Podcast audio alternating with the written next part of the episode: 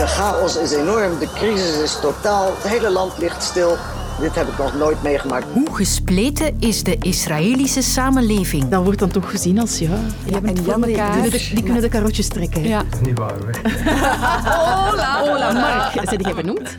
Echt? Oh, we zitten hier met een vast benoemde. Speel je veel voordelen kwijt als je niet meer vast benoemd wordt? Ik vind het jammer dat jullie uh, mij er nu iets over vertellen, want dan ga ik mij daarin op je. En moeten we ons schrap zetten voor de ziekenhuisschimmel? We gaan de detolspuit terug moeten ja. Hier zit je in elk geval veilig bij het kwartier met Sophie van der Donkt. Welkom.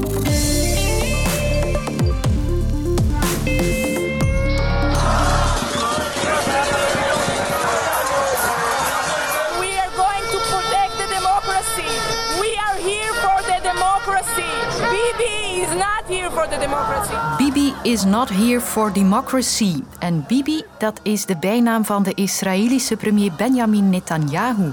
Mensen zijn boos op hem en niet een klein beetje. Honderdduizenden Israëli's komen op straat. In Jeruzalem werd er gisteren zelfs geprotesteerd bij de woning van de premier. In Tel Aviv werd een hele snelweg geblokkeerd. Vandaag staan tienduizenden mensen voor het parlement. En de grootste vakbond van het land heeft opgeroepen tot een grote algemene staking. En daar werd meteen gevolg aan gegeven. Geen vluchten, gesloten scholen, de banken zijn dicht, winkelcentra ook en de twee grootste havens liggen plat. Maar waarom?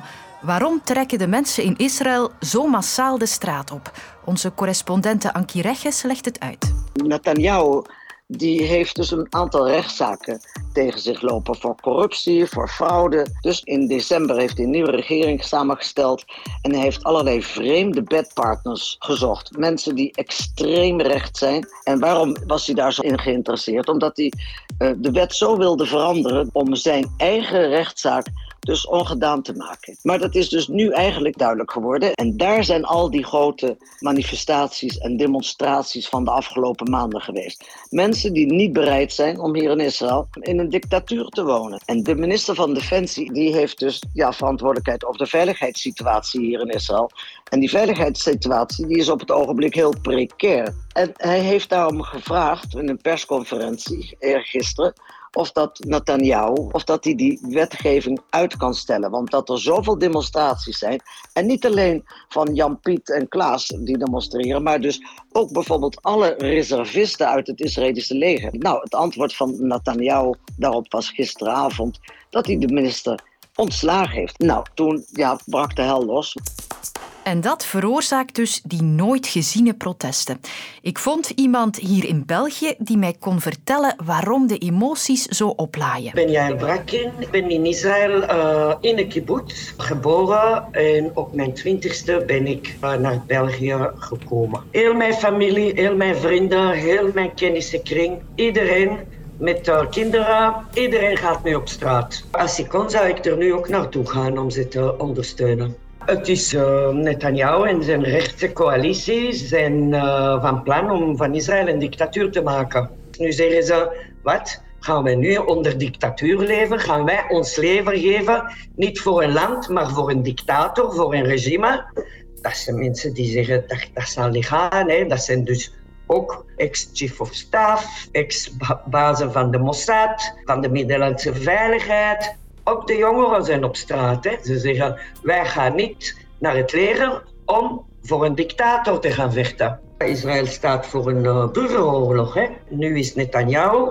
Hij kan kiezen tussen de religieuzen. Die zeggen, ah ja, als jij die wetten zal veranderen, zullen wij uit de regering stappen. Dan verliest hij zijn regering. Doet hij niks, is heel het land in een grote chaos. Het woord spanningen lijkt dus zelfs een understatement. Hoe gespleten is die Israëlische samenleving eigenlijk? Nu zie je hoe verdeeld het is. Dat er één liberale democratische maatschappij is van mensen die werken in de high-tech zitten, die, die dienen in het leger, die belasting betalen enzovoort. En er is aan de andere kant is er een hele grote bevolkingsgroep van ultra-orthodoxen en mensen die dus niet in het leger dienen, niet werken, dus alleen maar bidden en weet ik veel wat. En die kampen die staan Altijd hebben die tegenover elkaar gestaan, maar dat is nooit zo duidelijk geweest. Nu is er voor het eerst eigenlijk in de 75 jaar, volgende maand bestaat Israël 75 jaar, is het zo dat al die onderlinge uh, verschillen, dat die nu heel duidelijk naar boven komen. En dat dat nu eigenlijk heel duidelijk wordt hoe gepolariseerd de maatschappij is. Ze zeggen van nou, het is eigenlijk twee staten. Uh, niet twee staten met de Palestijnen, maar één staat Tel Aviv. Heel modern en heel vooruitstrevend, heel progressief. Uh, dat is één liberale staat. En dan heb je de staat Jeruzalem, zeggen ze, met alle ultra-orthodoxe en religieuze enzovoort, enzovoort. Ik werk al 30 jaar in deze regio. En ik moet zeggen, dit is voor het eerst dat dit zo duidelijk naar voren gekomen is. De scheuring in de bevolking zelf. De Vlaamse overheid kondigde vandaag het einde van een tijdperk aan. Vanaf volgend jaar wil de Vlaamse regering personeel bij de overheid niet meer vast gaan benoemen. En bij het woord vast benoemd begint in mijn hoofd het muziekje van de collega's te spelen. Want vast benoemd zijn betekent dat niet veel vakantie, nooit ontslagen kunnen worden en om kwart voor vier al klaarstaan bij de prikklok. Gilbert Vanny, benoemd met onmiddellijke indiensttreden. Waar is hier mijn plaats? Of heb ik hier last van vooroordelen? Wel, ik heb altijd gestreden tegen dat beeld, die karikatuur eigenlijk van de ambtenaren. Hier op de VRT zijn ze amper nog te vinden, de vastbenoemde ambtenaren. Maar collega Brigitte Vermeers is er toch nog zo een. De vastbenoemden hier zijn aan het uitsterven en ik ben een van die laatste. En ik heb eigenlijk altijd willen aantonen van bij ambtenaren heb je ook heel gedreven mensen die helemaal voor hun job gaan. En ik heb, denk ik, door mijn werklust ook altijd wel bewezen dat dat niet wou zeggen dat je daar lui van wordt. Integendeel. Mijn vooroordelen kunnen dus al aan de kant, maar dat er een verschil is tussen een benoemde ambtenaar en zijn contractuele collega, dat lijkt mij wel duidelijk. Om dat allemaal een beetje helder te krijgen en de voor- en nadelen op een rij te zetten, heb ik een hulplijn ingeschakeld. Ja. Ria Janvier, expert arbeidsrecht aan de Universiteit Antwerpen. Zij kent de ambtenarij van binnen en van buiten. Zo zou u dat min of meer kunnen omschrijven, ja. I love ambtenaren. En zij kan me uitleggen wat het personeel bij de Vlaamse overheid gaat mislopen nu die vaste benoeming verdwijnt. Als u het zo formuleert, mislopen, dan lijkt het alsof ja, het ambtenarenstatuut het walala is en dat contractanten de kneusjes zijn. Dus ik zou niet onmiddellijk spreken over mislopen. Wat zijn de drie belangrijke verschillen? Die situeren zich eigenlijk op drie fronten. Ten eerste, wat de pensioenen betreft, heeft een ambtenaar recht op een ambtenarenpensioen. Een contractant komt enkel in aanmerking voor een werknemerspensioen. Maar de Vlaamse overheid wil wel degelijk werk maken van een nog beter aanvullend pensioen, zodanig dat die kloof tussen het ambtenarenpensioen en het werknemerspensioen toch voor een deel al wordt gedicht. Dus dat is het eerste verschil. Een tweede verschil situeert zich op het vlak van de regeling in geval van ziekte. Een ambtenaar die komt eigenlijk tijdens zijn ziekteperiode voor rekening van de overheid zelf. Dat betekent dat de overheid de wedden van die ambtenaar zal doorbetalen. Dat is natuurlijk een voordeel. Een nadeel is dat die ambtenaar, als zijn ziekteverlof uitgeput is en die is definitief ongeschikt, dan wordt hij voortijdig gepensioneerd. Maar als je niet veel pensioenjaren hebt, is dat pensioen zeer mager. Dat is anders als het gaat om contractuele personeelsleden. Zij krijgen een gewaarborgd loon, daarna een uitkering van de sociale zekerheid. En de Vlaamse overheid overweegt eigenlijk om die uitkering van de sociale zekerheid nog wat aan te vullen, zodanig dat het loonverlies een pak minder is dan wat nu het geval is. Dus opnieuw een toenadering op dat vlak. Een derde punt betreft de ontslagmogelijkheden. Momenteel geniet een ambtenaar zogenaamd vastheid van de werkstelling en dat komt erop neer dat hij alleen maar in welbepaalde omstandigheden de deur kan worden gewezen. Voor contractuele personeelsleden gelden de regels uit het arbeidsrecht. Nu, ook daar is er een toenadering Want aan de ene kant wil men eigenlijk de ontslagmogelijkheden voor ambtenaren vergelijkbaar maken met die van de contractuele personeelsleden. Voor de contractuele personeelsleden gelden ook in de publieke sector toch wel wat strengere regels. In die zin dat je niet zomaar een contractueel personeelslid zonder enige motivering aan de deur kan zetten. Dat is één. Maar ten tweede zal dat contractueel personeelslid dat eigenlijk niet echt goed functioneert ook eerst moeten geëvalueerd worden, begeleid worden, alvorens die stap naar ontslag wordt gezet. Dus we zien het misschien allemaal wat te veel zwart-wit? U merkt dat eigenlijk op verschillende fronten de zeer grote verschillen die er tot nog niet zo lang geleden bestonden tussen ambtenaren en contractanten, dat die eigenlijk in belangrijke mate worden weggewerkt, waardoor dat beide tewerkstellingsvormen toch wel zeer sterk naar elkaar toe groeien. Maar heeft er iemand de of Us Nee, gezien? ik heb dat nog nooit gezien. Nope. Daar zeggen ze dus ook dat we ons geen zorgen moeten maken over een virus of een bacterie, maar over een schimmel. You really gonna go through with this? I'm gonna find and I'm gonna kill every last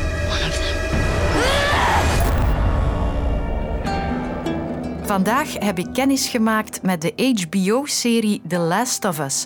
En een hypochonder als ik skipt die maar beter, want het gaat over een schimmelinfectie die een pandemie veroorzaakt en van mensen zombies maakt. Ik weet het, pure science fiction, maar het kwam bij ons ter sprake door de lichtjes alarmerende berichten over Candida auris. Dat is een gist, een soort schimmel, die in opmars is in de VS, maar stilaan ook daarbuiten. Concerns are growing tonight over a deadly fungus that's been spreading across the U.S. And there have been confirmed Candida cases. auris is a form of yeast. More than half of the states have now reported cases of the drug resistant fungus. And yet another deadly infection is on a rise. De potentieel dodelijke schimmel Candida auris duikt op steeds meer plekken op en is inmiddels ook in ons land ontdekt. Moet ik mij zorgen maken? En... Ik vond een luisterend oor bij klinisch bioloog Katrien Lagroe van het UZ Leuven. Mijn specialiteit is eigenlijk de mycologie, het domein van de schimmels en de schimmelinfecties. Is dat nu onvermijdelijk dat die Candida auris niet meer in te dammen is? Dat denk ik inderdaad dat dit het geval is. Dat is omdat je ook in Europa ziet dat het aantal uitbraken fors toeneemt en dat die gist eigenlijk ook al op een continue wijze aanwezig is in onder andere Spanje waar het eigenlijk niet meer verdwijnt. Dat het niet zo is dat je een aantal patiënten hebt die daarmee besmet zijn en dat je dan een periode er terug van af bent. Dat is daar al niet meer het geval. En bij ons? In België kan ik zeggen dat we tussen 2016 en nu bij acht patiënten deze gist hebben teruggevonden. Zes van die acht patiënten kwamen eigenlijk uit een ander buitenlands ziekenhuis en waren dus met die gist naar België gereisd.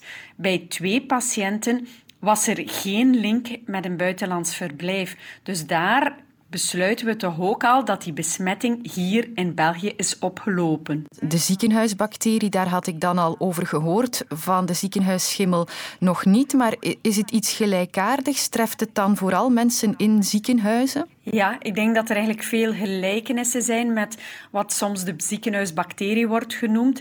In de zin dat die gist goed kan overleven in een milieu in het ziekenhuis. En dat die gist eigenlijk ook typisch meer verzwakte personen treft. Iemand die gezond en wel is, loopt eigenlijk geen infectie met die gist op. Maar mensen die in een ziekenhuiscontext voorkomen, een immuunsysteem hebben die onder druk staat, wonden, grote wonden hebben, diepe wonden hebben, zijn eigenlijk vatbaar voor infecties met die gist. Het feit dat die Candida auris zich nu met name in de VS dan redelijk snel verspreidt, betekent dat dat het een sterke schimmelinfectie is, dat we er weinig tegen kunnen beginnen? Eigenlijk kunnen we vooral infecties voorkomen door goede hygiënemaatregelen te hanteren.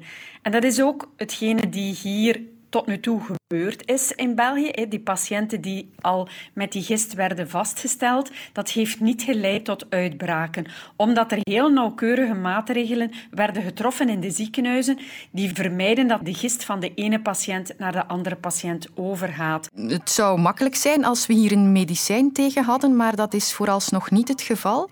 Nee, dat klopt niet. Wij hebben wel medicijnen, maar we moeten altijd wel goed kijken wat werkt nog en wat werkt niet.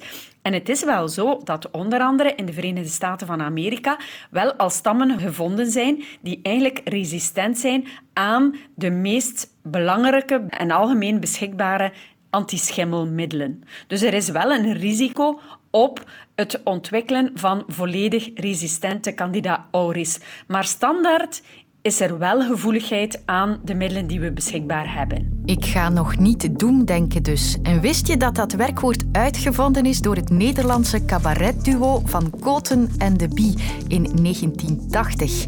En Wim de Bie, de helft van dat legendarische duo, is vandaag overleden. Hij was 83 en dus ook een taalvernieuwer. Adieu. Luister ook naar Snapt je mij nu? Onze VRT Nieuwspodcast waarin straffe twintigers praten over hot topics. Nu in de app van VRT Max.